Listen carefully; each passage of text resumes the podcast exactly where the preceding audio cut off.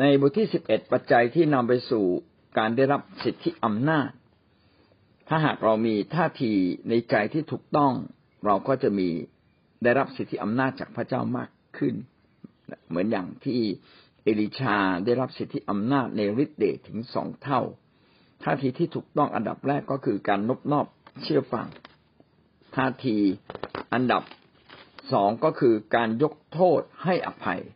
ผู้รับใช้พระเจ้าไม่ควรเก็บช้ำน้ำใจต่อใครหรือเรื่องใดๆไว้ในชีวิตและก็ประเด็นที่3คือความถ่อมใจความถ่อมใจเป็นคุณสมบัติที่สำคัญที่จะทำให้เรา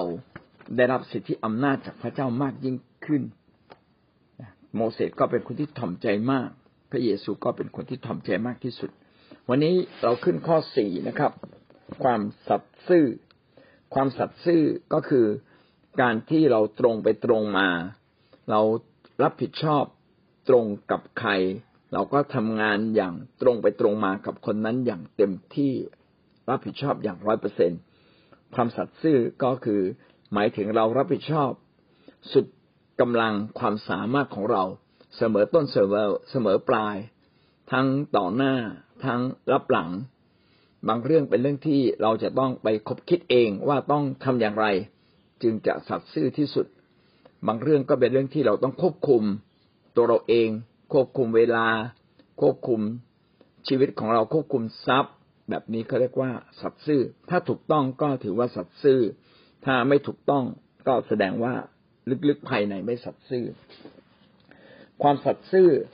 ทำให้เราได้รับสิทธิอำนาจจากพระเจ้าถือว่าเป็นคนที่ใช้การได้พระวจนะของพระเจ้าได้อธิบายความสัตย์ซื่อไว้เยอะนะครับเช่นสดุดี37ข้อ28พระเจ้าทรงรักความยุติธรรมพระองค์จะไม่ทอดทิ้งธรรมิกชนของพระองค์และจะทรงสงวนคนเหล่านั้นไว้เป็นนิจแต่บุตรหลานของคนอธรรมจะถูกตัดออกไปเสียคนที่สัตย์ซื่อก็จะเป็นคนที่ยุติธรรมตรงไปตรงมาไม่เข้าข้างคนใดคนหนึ่งแต่พูดตามความจริงอยู่ในความชอบธรรมอยู่ในความยุติธรรมคือความสัตย์ซื่อสุภาษิตบทที่10ข้อ9ผู้ใดที่ดำเนินในความสัตย์ซื่อก็ดำเนินอย่างมั่นคงดีแต่ผู้ที่ทำทางของตนให้ชั่วก็จะปรากฏแจ้งแก่คนอื่นถ้าเราดำเนินชีวิตในความซื่อตรงและสัตย์ซื่อชีวิตของเราจะมั่นคงเราจะไม่ล้มลงแต่คนที่อยู่ในการชั่วพี่น้องจะพบเลยนะครับว่าคนเหล่านั้นมักจะทำอะไรที่ไม่ดีแล้วก็ชีวิตเขาก็จะล้มลงในทางใดทางหนึ่งจึงไม่มีอะไรไม่ดีที่เราทำแล้วเราจะไม่ได้รับการตีสอนจากพระเจ้าเพราะว่าพระเจ้ารักเราพระเจ้าจำเป็นจะต้องตีสอนคนนั้นข้าพเจ้าก็รักการตีสอนไม่ใช่อยากให้ตีสอนแต่ว่าทุกครั้งที่ถูกตีสอนต้องพยายามที่จะรักเพื่อตนเองจะได้เปลี่ยนบางครั้งถ้าเราได้รับสิ่งดีอยู่ตลอดเวลาไม่ได้รับสิ่งที่ร้ายบ้างไม่ดีบ้างเราอาจจะไม่ได้กลับมามองตัวเราเองว่ามีอะไรบ้างที่ยังไม่ถูกต้องไม่ดีพอการถูกตีสอนก็เป็นเพราะว่าพระเจ้ารักเราเขาทำให้เราได้กลับใจแก้ไขชีวิตในระหว่างที่เรายังเป็นอยู่ในโลกนี้แต่ถ้าเราตายไปแล้วการถูกพิพากษาลงโทษการตีสอนก็จะไม่มีอีกแล้วเราก็ต้องรับผลต่อสิ่งที่เราเป็นสิ่งที่เราทำในแผ่นดินโลกชีวิตคริสเตียนจึงต้องเป็นชีวิตที่พัฒนาความสัตย์ซื่อให้เติบโตขึ้นอยู่เสมอสุภาษิต11ข้อ3ความสัตย์ซื่อของคนเที่ยงธรรมย่อมนำเขาแต่คนคดโกงของคนทรยศในความคดโกงของคนทรยศย่อมทำลายเขาถ้าเราสัตย์ซื่อเราจะได้รับสิ่งดีสุภาษิต28ข้อ20คนที่สัตย์ซื่อจะได้รับพรมากมายอันนี้ก็ตรงอยู่แล้วนะครับเราจะได้สิ่งดีได้รับพระพรนะครับแต่ผู้ที่รีบมั่งคั่งจะมีโทษหาไม่ได้บางทีเห็นแก่ทรัพย์ที่ไม่สุจริตอยากรวยเร็วๆสิ่งที่ถูกต้องไม่ได้ทำคดโกงบ้างเบี้ยวหนี้เขาบ้าง อันนี้ก็เป็นสิ่งที่ไม่ถูกต้องแสดงว่าเราไม่สัตย์ซื่อความสัตย์ซื่อนี่ก็แสดงออกหลายอย่างเรื่องเงินเรื่องเวลาเรื่องเงินก็ปิดหนี้ใครก็ไปชำระไปจ่ายสัญญากับใครก็ทำตามนั้นนะครับมีความซื่อตรงอยู่เสมอนะถ้าหลักการตรงนี้ก็เป็นเรื่องที่สำคัญเกี่ยวกับการเงินถ้าเรายังทำไม่ได้ดีก็อย่ากู้หนี้ยืมสินเลยนะครับเพราะกู้หนี้ยืมสินเนี่ยเราไม่สามารถสัตย์ซื่อเพราะว่าการเวลาในอนาคตเราไม่ทราบจริงๆเลยดังนั้นจึงให้เรานั้นดำเนินชีวิตอย่างระมัดระวังนะครับในขอบเขตแห่งความเชื่อของตนเพื่อเราจะได้รับพระพรนะครับความสัตย์ซื่อจึงเป็นคุณลักษณะของผู้รับใช้และคุณลักษณะแห่งความสัตย์ซื่อก็จะส่งเสริมหน้าที่การงานคนที่มีความสัตย์ซื่อเมื่อรับงานใดมาเขาก็จะตั้งใจทำงานเหล่านั้นให้สำเร็จไม่ใช่เพียงแค่รับมาแล้วก็ปล่อยไปแต่ทำทุกอย่างให้สำเร็จมัทธิวบทที่25ข้อ21ก็มีตัวอย่างที่ดีไม่เพียงแค่เป็นหลักการนะครับในมัทธิวบทที่25ข้อ21และข้อ23ได้พูดถึงประเด็นที่น่าสนใจนายจึงตอบว่าดีแล้วเจ้าเป็นทาสดีและสัตย์ซื่อเจ้าสัตย์ซื่อในของเล็กน้อยเราจะตั้งเจ้าให้ดูแลของมากจงปรีดีร่วมสุขกับนายของเจ้าเถิดข้อ23ก็เช่นเดียวกันนะครับเจ้าเป็นทาสดีและสัตย์ซื่อเจ้าสัตย์ซื่อในของเล็กน้อยเราจะตั้งเจ้าให้ดูแลของมากเจ้าจงปรีดีร่วมสุขกับนายของเจ้าเถิดคือมีนายทาสคนหนึ่งเมื่อจะไปต่างประเทศก็มอบทรัพย์สินจำนวนหนึ่งให้กับลูกทาสแล้วหวังว่าลูกทาสจะไปทำให้เกิดผลปรากฏว่าคนที่ได้1 ตลันไม่ทำอะไรเลยนะครับแต่คนที่ได้10 ตลันคนที่ได้5 ตลันก็ไปทำให้เกิดผลอย่างมากงั้นเจ้านายก็ชมเขาว่าเนี่ยเจ้าแม้ได้มามากน้อยเพียงใดเจ้าก็พยายามทำให้เกิดผลมากที่สุดแสดงว่าเป็นคนที่รับผิดชอบสูงไว้วางใจได้นายก็ชมเขาว่าวันนี้ได้รับสิ่งที่เล็กน้อยเจ้าก็ยังสัตย์ซื่อรับผิดชอบอย่างดีนายเนี่ยพอใจเจ้านะครับพี่น้องวันนี้เรามีเจ้านายคือพระเจ้าในฟ้าสวรรค์เราไม่ได้ดำเนินชีวิตโดยเสรีไม่ได้อยู่ภายใต้บังคับของพระเจ้าแต่เราอยู่ภายใต้บังคับของพระเจ้าผ่านระบบสิทธิอำนาจต่างๆในแผ่นดินโลกเราจึงต้องดำเนินชีวิตอย่างสัตย์ซื่อไม่ว่าเราอยู่ในระบบสิทธิอำนาจการปกครองแบบไหนอย่างไรเราก็ต้องสัตย์ซื่อต่อสิ่งนั้นนะครับวันนี้เราต้องสัตย์ซื่อต่อตัวเราเองเพราะเราได้รับมอบหมายมีเงินในเรามีเงินเรามีเวลาเรามีความสามารถนะ3 T ใช่ไหมครับ T แรกก็คือเวลา time T ที่2 treasure คือทรัพย์สมบัติ T ที่3ก็คือ talent ก็คือความสามารถเมื่อเรามี3สิ่งนี้ถ้าเราได้บริหาร3สิ่งนี้อย่างดีมีตารางเวลาถึงเวลาใดต้องทำอะไรก็ไปทำมีการเขียนเช็คลิสต์ขึ้นมาเสมอว่าเราต้องทำอะไรบ้างให้เกิดความสำเร็จข้าพเจ้าก็เขียนไว้เสมอนะครับว่า 2-3 วันนี้ข้าพเจ้าต้องทำอะไรข้าพเจ้าต้องไปตามงานอะไรบางงานนี่เป็นงานที่ยืดเยื้อเป็นปีแต่ก็ต้องพยายามไปทำจนสำเร็จนะครับว่าขอบคุณพระเจ้าที่เราอยู่ในโบสถ์ที่ทุกคนสัตย์ซื่อในหน้าที่การงานที่พระเจ้ามอบหมายผ่านผู้นำให้เราทำแล้วก็ไม่ต้องสั่งหลายครั้งสั่งครั้งเดียวแล้วก็ทำนะครับทำจนสำเร็จลูกาบทที่12ข้อ42ถึงข้อ44องค์พระผู้เป็นเจ้าตรัสว่าใครเป็นคนต้นเรือนสัตย์ซื่อและฉลาดที่นายได้ตั้งไว้เหนือพวกคนใช้สำหรับแจกอาหารตามเวลาเมื่อนายมาพบเขากระทำอยู่อย่างนั้นบ่าวนั้นก็เป็นสุขเราบอกความจริงแก่ท่านทั้งหลายว่านายจะตั้งเขาไว้ให้ดูแลบรรดาเข้าของท่านหากวันนี้เราได้รับการมอบหมายจากเจ้านายให้ทำอะไรบางสิ่งบางอย่างเราก็ต้องทำตามทำตามกฎเกณฑ์ทำตามเวลาถ้านายมาพบว่าเรายังทำงานอยู่ทั้งที่นายไม่ได้มาคุมพระคัมภีร์ก็เขียนไว้ว่าบ่าวนั้นก็เป็นสุขและไม่เพียงเท่านั้นเจ้านายก็จะแต่งตั้งเขาให้ดูแลรับผิดชอบสูงยิ่งขึ้นอีก เมื่อชีวิตเรามีความรับผิดชอบเราก็จะได้รับงานของพระเจ้ามากขึ้นลูกาบทที่19ข้อ17ถึงข้อ19นะครับก็ได้ชมในทาสนะครับก็ชมไว้ดังนี้ดีแล้วเจ้าทาสที่ดี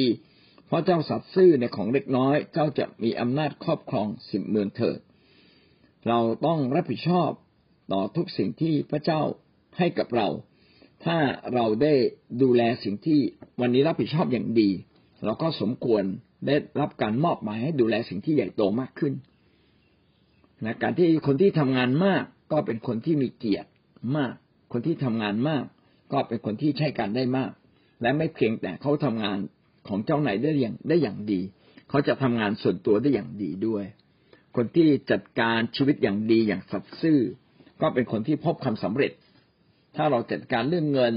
เล็กๆน้อยๆอย่างถูกต้องสัตย์ซื่อรู้จักแบ่งเงินในการใช้อะไรไม่ควรใช้ก็ไม่ใช้วันหนึ่งเรามีเงินมากเราก็บริหารเงินเป็นเพราะว่าเราบังคับบัญชาตัวเราเองได้แต่ถ้าเงินเล็กๆน้อยๆเราก็ยังบังคับบัญชาตัวเราไม่ได้ปล่อยปละละเลยบางทีเงินมากๆเยอะๆเป็นร้อยๆเท่าพันเท่าหมื่นเท่าแล้วเราจะทำงานได้ถูกต้องหรือจึงต้องเริ่มต้นจากสิ่งเล็กๆนี่คือความสัตย์ซื่อเรามาดูบุคคลที่สัตย์ซื่อนะครับเมื่อกี้เราพูดถึงหลักการที่สัตย์ซื่อไปแล้วถ้าเราสัตย์ซื่อสิ่งเล็กๆเราก็จะสามารถมีสิทธิอำนาจในเรื่องใหญ่ๆมากขึ้นพระเยซูคริสต์เองเป็นผู้ที่สัตย์ซื่อแม้พระองค์จะมีสิทธิอำนาจสูงสุดพระองค์ไม่ได้ทำตามใจตัวเองแต่พระองค์ทำตามน้ำพระทัยของพระเจ้าและกระทำให้สำเร็จฮีบรูบทที่2ข้อ17เหตุฉะนั้นพระองค์จึงทรงต้องเป็นเหมือนกับพี่น้องทุกอย่างเพื่อว่าพระองค์จะได้ทรงเป็นมหาปุโรหิตผู้กอบด้วยความเมตตาและความสัตย์ซื่อในการกระทำกิจกับพระเจ้าเพื่อลบล้างบาปของประชาชนได้พูดถึงพระเยซูคริสต์ว่าการที่พระองค์มาเกิดเป็นมนุษย์เพื่อพระองค์จะได้มีสภาพอยู่ในโลกแห่งความบาปเหมือนกับมนุษย์แต่แม้พระองค์อยู่ในโลกแห่งความบาปพระองค์ก็ไม่ทำบาปก็เพราะว่าพระองค์นั้นทรงสัตย์ซื่อตรงต่อพระเจ้าขณะเดียวกันพระองค์ก็มีความเมตตาและ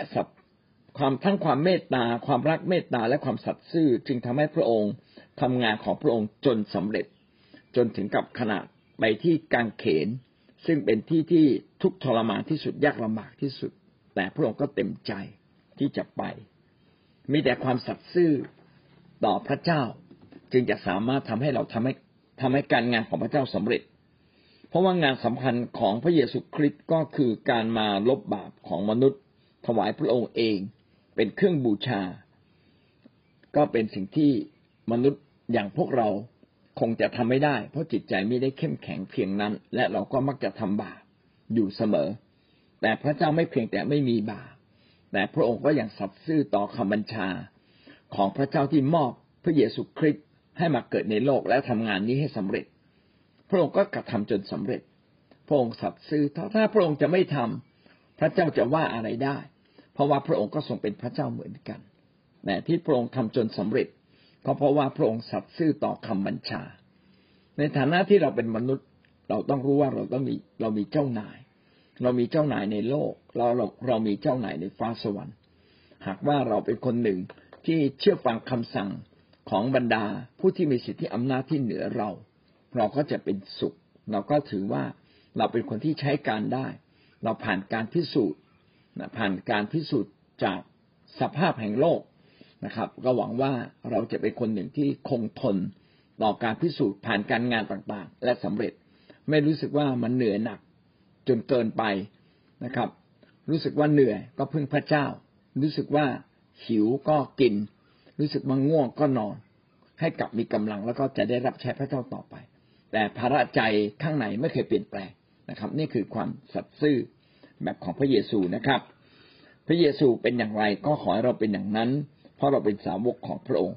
ฮีบรูบทที่3ข้อ1ถึงข้อ6นะครับมีข้อ2และข้อ6ที่น่าสนใจเขียนดังนี้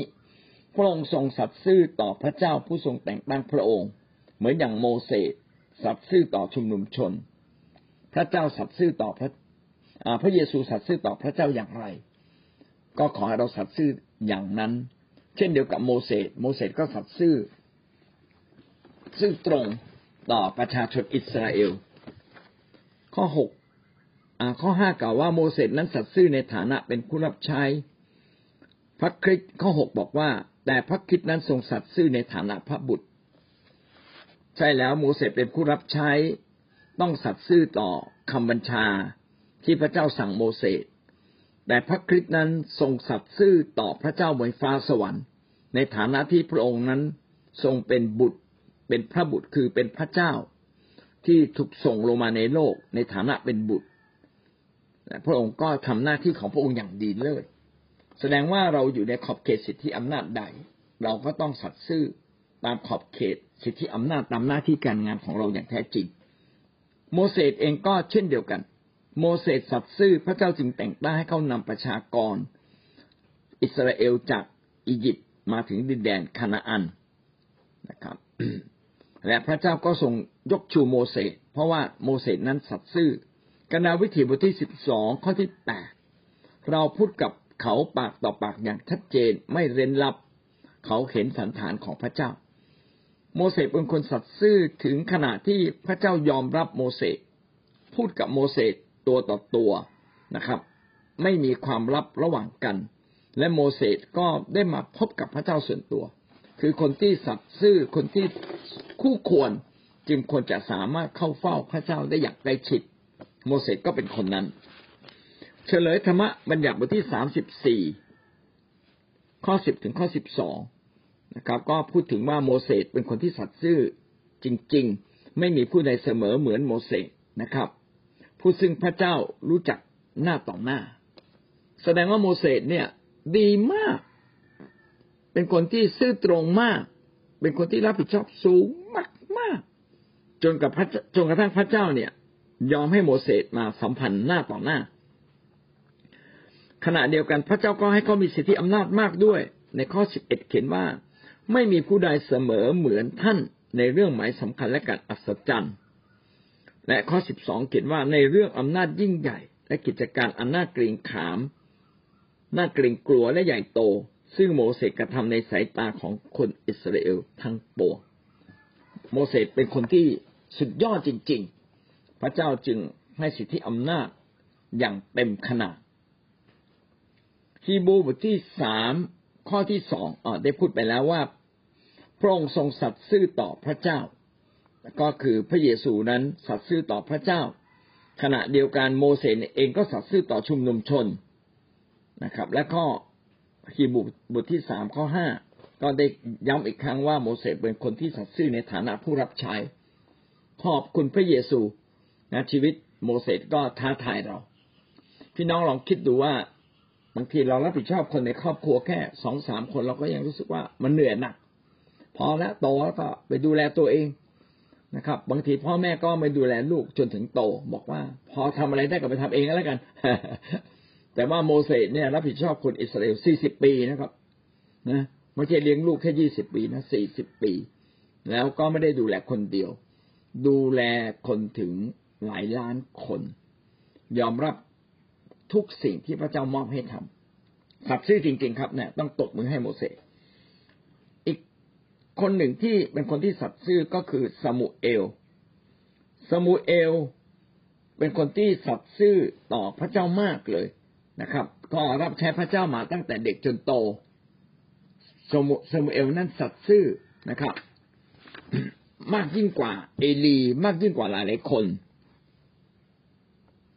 ใน1ซามูเอลบทที่2ข้อ35ถึงข้อ36ได้เขียนไว้ว่าเราจะให้ปุโรหิตผู้สัตย์ซื่อของเราเกิดขึ้นมาซึ่งจะกระทำตามสิ่งที่มีอยู่ในใจของเราพระเจ้าปรารถนาที่จะให้คนทำตามพระองค์จริงๆพระประสงค์ของพระเจ้าในใจเป็นอย่างไรพระองค์ก็อยากจะเห็นมีผู้รับใช้ของพระเจ้ามาทำตามนั้นจะให้ปุโรหิตที่สัตย์ซื่อของเราเกิดขึ้นพระเจ้าแสวงหานะครับว่ามีใครบ้างที่มีลักษณะชีวิตที่สัตย์ซื่อและสามารถทำให้งานของพระเจ้าสำเร็จถ้าท่านเป็นคนนั้นพระเจ้าก็จะทรงพอพระทัยที่จะใช้ท่าน1ซามูเอลบทที่3ข้อ19ถึงข้อ20โดยเฉพาะข้อ19ซามูเอลก็เติบโตขึ้นและพระเจ้าทรงสถิตกับท่าน มิให้วาจาของท่านตกไปเปล่าแต่สักคำเดียว หมายความว่าซามูเอลเนี่ยเป็นคนที่สัตย์ซื่อมาก เมื่อเป็นผู้รับใช้พระเจ้าพูดอะไรทำอะไรพระเจ้าก็ส่งผลให้สิ่งนั้นได้เกิดขึ้นและเป็นจริง เองก็เป็นคนที่สัตย์ซื่อพระเจ้าทรงหาคนที่สัตย์ซื่อเพื่อจะเป็นกษัตริย์นะครับดาวิดเป็นผู้หนึ่งที่มีจิตใจสัตย์ซื่อและชอบธรรมพระเจ้าก็แต่งตั้งเขาให้เขาสามารถครอบครองอย่างใหญ่โตแล้วก็ยังเลือกดาวิดเป็นกษัตริย์ที่จะสามารถมีราชวงศ์สืบต่อไปเป็นนิดจนถึงสมัยของพระเยซูถ้าเราสังเกตนะครับว่าพระเจ้าเนี่ยทรงเลือกคนที่สัตย์ซื่อเลือกคนที่ใจคนจริงใจคนที่มีเมตตาคนที่มีความชอบธรรมในพระเจ้าจริงๆและพระเจ้าจะใช้วงตระกูลของเขาพระเจ้าจะใช้คนแบบนี้นะครับนั่นดาวิดก็ถูกพระเจ้าเลือกไว้นะครับ1พงศกรบทที่3ข้อ6พระองค์ได้ทรงสำแดงความรักมั่นคงยิ่งใหญ่แก่ดาวิดพระราชบิดาผู้รับใช้ของพระองค์เพราะว่าเสด็จพ่อก็หมายถึงดาวิดนะครับดำเนินต่อพระพักพระองค์ด้วยความสัตย์ซื่อด้วยความชอบธรรมด้วยจิตใจที่เที่ยงตรงต่อพระองค์พระองค์ทรงรักษาความรักมั่นคงยิ่งใหญ่นี้ไว้เพื่อเสด็จพ่อพี่น้องจะเห็นว่าแม้แต่โซโลมอนซึ่งเป็นลูกก็ยังชมเลยว่าพ่อของเขาเนี่ยก็คือดาวิดนั้นเป็นคนที่ดำเนินชีวิตอยู่ต่อหน้าพระพักพระเจ้าอย่างชอบธรรมอย่างถูกต้องอย่างซื่อสัตย์หวังว่าเราจะเป็นคนแบบดาวิดนะครับแล้วความรักมั่นคงก็จะไม่พรากจากชีวิตของเราเลยข้อที่5เรามาดูไม่ใช่ครับคนต่อไปก็คือเปาโลก็เป็นคนที่สัตย์ซื่อแม้จะมาเชื่อพระเจ้าช้ากว่าคนอื่นแต่เขามีความซื่อตรงเขารักพระเจ้าเมื่อเขาเข้าใจผิดเขาก็รังแกคนคริสเตียนเลยหาว่าออกนอกทางของพระเจ้าแต่เมื่อเขาเข้าใจเขาก็กลับใจยืนอยู่ฝ่ายคริสเตียนจริงๆแล้วก็เริ่มต้นประกาศข่าวประเสริฐรับใช้อย่างสัตย์ซื่ออย่างซื่อตรงนะครับก็เป็นสิ่งที่น่าประทับใจ1ทิโมธีบทที่1ข้อ12ถึงข้อ13นะครับทรงพระกรุณาถือว่าข้าพเจ้าเป็นคนสัตย์ซื่อและทรงตั้งข้าพเจ้าให้ปฏิบัติราชกิจของพระองค์เปาโลไม่ได้อวดว่าตนเองสัตย์ซื่อแต่เปาโลทราบว่าพระเจ้าทรงเลือกเขานะครับและถือว่าเขาสัตย์ซื่อเขาก็ยิ่งสัตย์ซื่อขึ้นไปอีกนะครับแต่เดิมนั้นเขาเคยข่มเหงเคยดูหมิ่นนะครับหมิ่นประมาทพระเจ้าด้วยการรังแกคริสเตียนเขาเคยผิดแต่พอเขาเข้าใจปั๊บเขาดำเนินชีวิตอย่างถูกต้องเขาจึงมีสิทธิอำนาจมากดังนั้นคนที่สัตย์ซื่อสมควรจะได้รับสิทธิอำนาจเป็นพิเศษนะครับเมื่อเราได้รับสิทธิอำนาจมากก็ขอให้เรายิ่งสัตย์ซื่อเราก็ยิ่งจะได้รับสิทธิอำนาจมากขึ้นอีกนั่นคือประการที่สี่ความสัตย์ซื่อประการที่ห้านะครับท่าทีที่ถูกต้องก็คือต้องมีความเชื่อเพราะผมอยากจะให้คะแนนเรื่องความเชื่อเป็นเรื่องใหญ่มากเลยนะครับว่าถ้าเรามีความเชื่อที่เราก็จะสามารถรับสิทธิอำนาจไม่เพียงแต่เราเชื่อฟังและสัตย์ซื่อความเชื่อก็คือความมั่นใจว่าพระองค์นั้นทรงเป็นพระเจ้ามั่นใจในความรักของพระองค์มั่นใจว่าพระองค์จะไม่ทอดทิ้งเราความมั่นใจในพระเจ้าทำให้เราได้รับสิทธิอำนาจทำให้เราได้รับฤทธิ์เดชของพระเจ้าเนี่ยขึ้นกับความเชื่อมากยิ่งกว่าความสัตย์ซื่อเสียอีกแต่ถ้าเราเชื่อแล้วบวกความสัตย์ซื่อพี่น้องก็ยิ่งได้รับมากขึ้นความเชื่อนั้นมาจากการมีประสบการณ์ในพระเจ้าเป็นจุดเริ่มต้นที่ทำให้เราได้รับสิทธิอำนาจโดยเฉพาะอย่างยิ่งในทางฤทธิ์เดชของพระเจ้าโนอาห์ถูกชมเชยไว้ว่าเป็นคนที่มีความเชื่อมากในฮีบรูบทที่11ข้อ7เพราะโนอาห์มีความเชื่อโนอาห์จึงต่อเรือใหญ่นะโนอาห์มีความเชื่อโนอาห์จึงยำเกรงพระเจ้านะครับเพื่อช่วยคนทั้งโลกให้รอดแม้ว่าคนจะติเตียนโนอาห์แต่โนอาห์ก็ยังดำเนินชีวิตอย่างสัตย์ซื่อและด้วยความเชื่อจึงไปต่อเรือบนภูเขานะครับเพื่อรอน้ำท่วมขึ้นมาถึงภูเขาแล้วคนก็หัวเราะมีแต่เขาต่อเรือใกล้แม่น้ำลำคลองแต่โนอาห์ไปต่อเรืออยู่บนภูเขาคนก็ว่าโนอาห์เยอะแยะแต่โนอาห์มีความเชื่อจึงทนอยู่ได้ต่อคำติเตียน หวังว่าท่านจะเป็นคนหนึ่งที่มีความเชื่อและท่านจะทำงานใหญ่อับราฮัมก็ถูกชมเชยไว้ในฮีบรูบทที่ 11 ข้อ 8 ถึงข้อ 12 เพราะอับราฮัมมีความเชื่อนะครับท่านจึงออกเดินทางไปรับมรดกทั้งที่ไม่รู้จะไปไหนนะครับคือคนมีความเชื่อในพระเจ้าก็ไว้วางใจว่าพระเจ้าพูดอะไรมาก็ทำตามหมดก็เชื่อฟังคนที่มีความเชื่อน้อยก็จะทำงานใหญ่นี่ไม่ได้นะครับข้อ 11 บอกว่านางซารามีความเชื่อนางจึงได้รับพลังตั้งครรภ์เมื่อชราแล้วความเชื่อทำให้เรารับฤทธิ์เดชและรับพลังจากพระเจ้าเป็นกรณีพิเศษเลยเราจึงต้องอธิษฐานเรามีความเชื่อเพิ่มขึ้นโยเซฟก็เช่นเดียวกันนะครับในฮีบรูบทที่ 11 ข้อ 22เพราะโยเซฟมีความเชื่อนะครับจึงสั่งว่าถ้าตายแล้วเนี่ยช่วยเอากระดูกของโยเซฟเมื่อท่านกำลังจะตายท่านก็สั่งว่าเมื่อวันหนึ่งคนอิสราเอลเนี่ยต้องอพยพออกจากอียิปต์ไปก็ช่วยเอากระดูกของท่านกลับไปยังบ้านเกิดเมืองนอนด้วยแสดงว่าท่านมองไปถึงอนาคตมีความเชื่อมากโมเสสเองก็มีความเชื่อนะครับในฮีบรูบทที่ 11พี่น้องก็จะเห็นว่าพระคัมภีร์เขียนอย่างนี้เลยตั้งแต่ข้อ 23 ถึงข้อ 29เพราะความเชื่อนะครับเพราะความเชื่อโมเสสเกิดมาพ่อแม่จึงซ่อนตัวไว้ถึง3เดือนเพราะความเชื่อโมเสสเติบโตท่านไม่ยอมให้ถูกเรียกว่าเป็นธิดาของฟาโรห์แต่ยินดีกลับมาเป็นคนยิวเพราะความเชื่อท่านก็ออกจากอียิปต์นะครับไม่เกรงกลัวกษัตริย์ฟาโรห์เพราะความเชื่อท่านก็ถือเทศกาลปัสกาเพราะความเชื่อก็พาคนอิสราเอลข้ามทะเลแดงเพราะความเชื่อทำให้มีสิทธิอำนาจนะครับเราก็ไม่ได้เกรงกลัวโยชูวาเองก็มีความเชื่อมากเพราะว่าพระเจ้าบอกโยชูวาล่วงหน้าให้โยชูวานั้นไปเดินล้อมรอบเมืองเยริโคแล้วก็ยึดเมืองเยริโคด้วยวิธีการพิสดารและโยชูวาก็ทำฤทธิ์เดชพระเจ้าก็ทรงโปรดรับรองโยชูวาในโยชูวาบทที่ 6ข้อ 2 ถึงข้อ 3บาราคนะครับก็เช่นเดียวกันนะครับบาราคนั้นเป็นผู้นำตระกูลหนึ่ง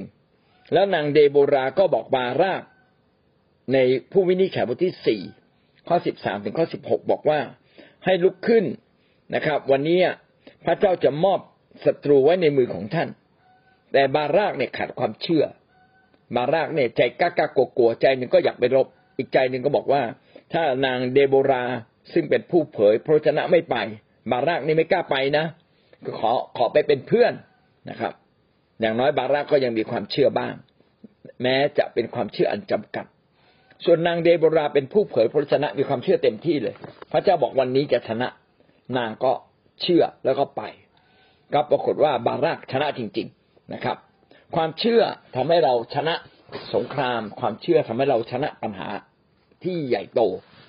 เวลาท่านเจอปัญหาใหญ่โตแล้วท้อแท้ก็กลับมาสำรวจความเชื่อถ้ายังขาดก็ต้องขอพระเจ้าให้เพิ่มเติมความเชื่อกับเราผมก็พบเลยว่าชีวิตส่วนตัวผมเนี่ยพอรับใช้พระเจ้ามากขึ้นความเชื่อในบางเรื่องมันขาดไปจริงๆต้องขอพระเจ้าเพิ่มเติมให้กับเรานะครับกิเดโอนก็เป็นคนหนึ่งที่พระเจ้าสั่งและใช้ให้ไปรบกับคนมีเดียนจนสุดท้ายชนะและพระเจ้าก็ให้กิเดโอนมีความเชื่อมากขึ้นนะครับไปชนะคนมีเดียนเป็นแสนคนด้วยคนเพียงแค่300คนที่ถูกพิสูจน์300คนเนี่ยพิสูจน์มานะครับเหลือคนประมาณ100คนนะเหลือเพียงประมาณ100คนก็สามารถไปรบชนะได้ก็ขอบคุณพระเจ้านะฮะไม่ใช่ ใช่ก็คือพระเจ้าเนี่ยเลือกคนมีความเชื่อถ้าคนมีความเชื่อก็สมควรนะครับ เหลือ300คนจริงๆก็คือ300คนที่พระเจ้าบอกให้สั่งให้ไปดื่มน้ำเวลาหิวน้ำดื่มน้ำบางคนก็ก้มลงดื่มเลยถ้าก้มลงดื่มเนี่ยแสดงว่าขาดความระมัดระวังแต่มี300คนนี่แหละที่กวักน้ำขึ้นมาดื่มขึ้นมาเลีย ค่อยๆดื่มค่อยๆดื่มควบคุมตัวเองนะฮะไม่ให้เนื้อหนังชนะคนที่ควบคุมตัวเองได้คนที่ระมัดระวังนะครับก็เป็นคนหนึ่งที่สมควรจะถูกใช้งานกิเดโอนเป็นคนหนึ่งที่เป็นคนเล็กน้อยแต่พระเจ้าได้ทรงโปรดเลือกเขานะครับจนกระทั่งเขาสามารถเอาคน300คนไปชนะคนมีเดียนนับแสนๆคนได้สาวกของพระเยซูก็เช่นเดียวกันนะครับรับการเจิมจากพระเจ้าก็มีความเชื่อสามารถไปประกาศข่าวประเสริฐสามารถขับผีได้ในมาระโกบทที่6ข้อ12ถึงข้อ13เปโตรก็เช่นเดียวกันเปโตรรับใช้พระเจ้าเวลาจะวางมือใครเนี่ยเปโตรก็ดูว่าคนคนนั้นมีความเชื่อหรือเปล่าในกิจการบทที่3ข้อ2ถึงข้อ9โดยเฉพาะข้อ3บอกว่าข้อ4บอกว่าฝ่ายเปโตรกับยอนก็เพ่งดูเขาจงดูเราเถิดคนขอทานก็คอมเมนต์ดูคิดว่าจะได้อะไรจากท่านเปโตรกล่าวว่าเงินและทองเราไม่มีแต่ที่เรามีอยู่จะให้แก่ท่านคือในพระนามแห่งพระเยซูคริสต์ชาวนาซาเรตจงเดินเถิดแล้วสุดท้ายขอทานคนนั้นก็เดินได้เปโตรเวลาจะทำการอัศจรรย์เปโตรก็ดูก่อนว่าคนคนนั้นเนี่ยมีความเชื่อไหมถ้ามีความเชื่อคนนั้นก็จะรับการรักษาจากพระเจ้าส่วนหนึ่งเราก็ต้องฟังเสียงพระเจ้าว่าพระเจ้าจะรักษาใครอีกส่วนหนึ่งในฐานะที่เราเป็นผู้รับใช้เราก็ต้องฉลาดในการมองว่าใครมีความเชื่อคนมีความเชื่อก็จะรับสิทธิอำนาจรับฤทธิ์เดชสามารถรับได้ง่ายๆเปาโลเองก็เช่นเดียวกันเปาโลทำอิทธิฤทธิ์อันพิสดารนะครับคนเอาพระเช็ดหน้าของเปาโลไปแตะกับใครคนเหล่านั้นก็หายโรคนะครับในกิจกรรมบทที่19ข้อ11ถึงข้อ12สิทธิอำนาจก็คู่กับความเชื่อนั่นก็คือประการที่5บางทีความเชื่อก็เหนือกว่าชีวิตเสียอีกนะครับตะกี้เราบอกมาถึง4ข้อว่าเป็นคนที่ยกโทษให้อภัยเป็นคนที่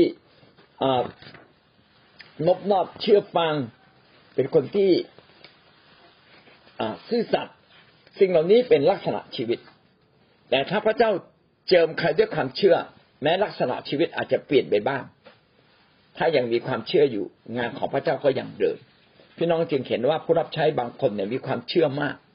สุดท้ายชีวิตไม่ถูกต้องก็ยังทำการอัศจรรย์ได้แต่ในที่สุดถ้าไม่กลับใจชีวิตก็ล้มลงทั้งที่มีฤทธิ์เดชและเมื่อไปถึงสวรรค์พระเจ้าก็บอกว่าเราไม่รู้จักเจ้าดังนั้นเราจะเห็นเลยว่าสิทธิอำนาจเนี่ยแม้ขึ้นกับมาจากความเชื่ออย่างมากแต่ลักษณะชีวิตจะเป็นสิ่งที่รับรองว่าเราไปคือคนของพระเจ้าลักษณะชีวิตจริงเป็นสิ่งที่สำคัญอย่าหลงกับสิทธิอำนาจแต่จงตรวจสอบลักษณะชีวิตเพื่อชีวิตของเราจะใช้การได้และวันสุดท้ายพระเจ้าก็ทรงโปรดรับรองเราถึงฟ้าสวรรค์ทีเดียว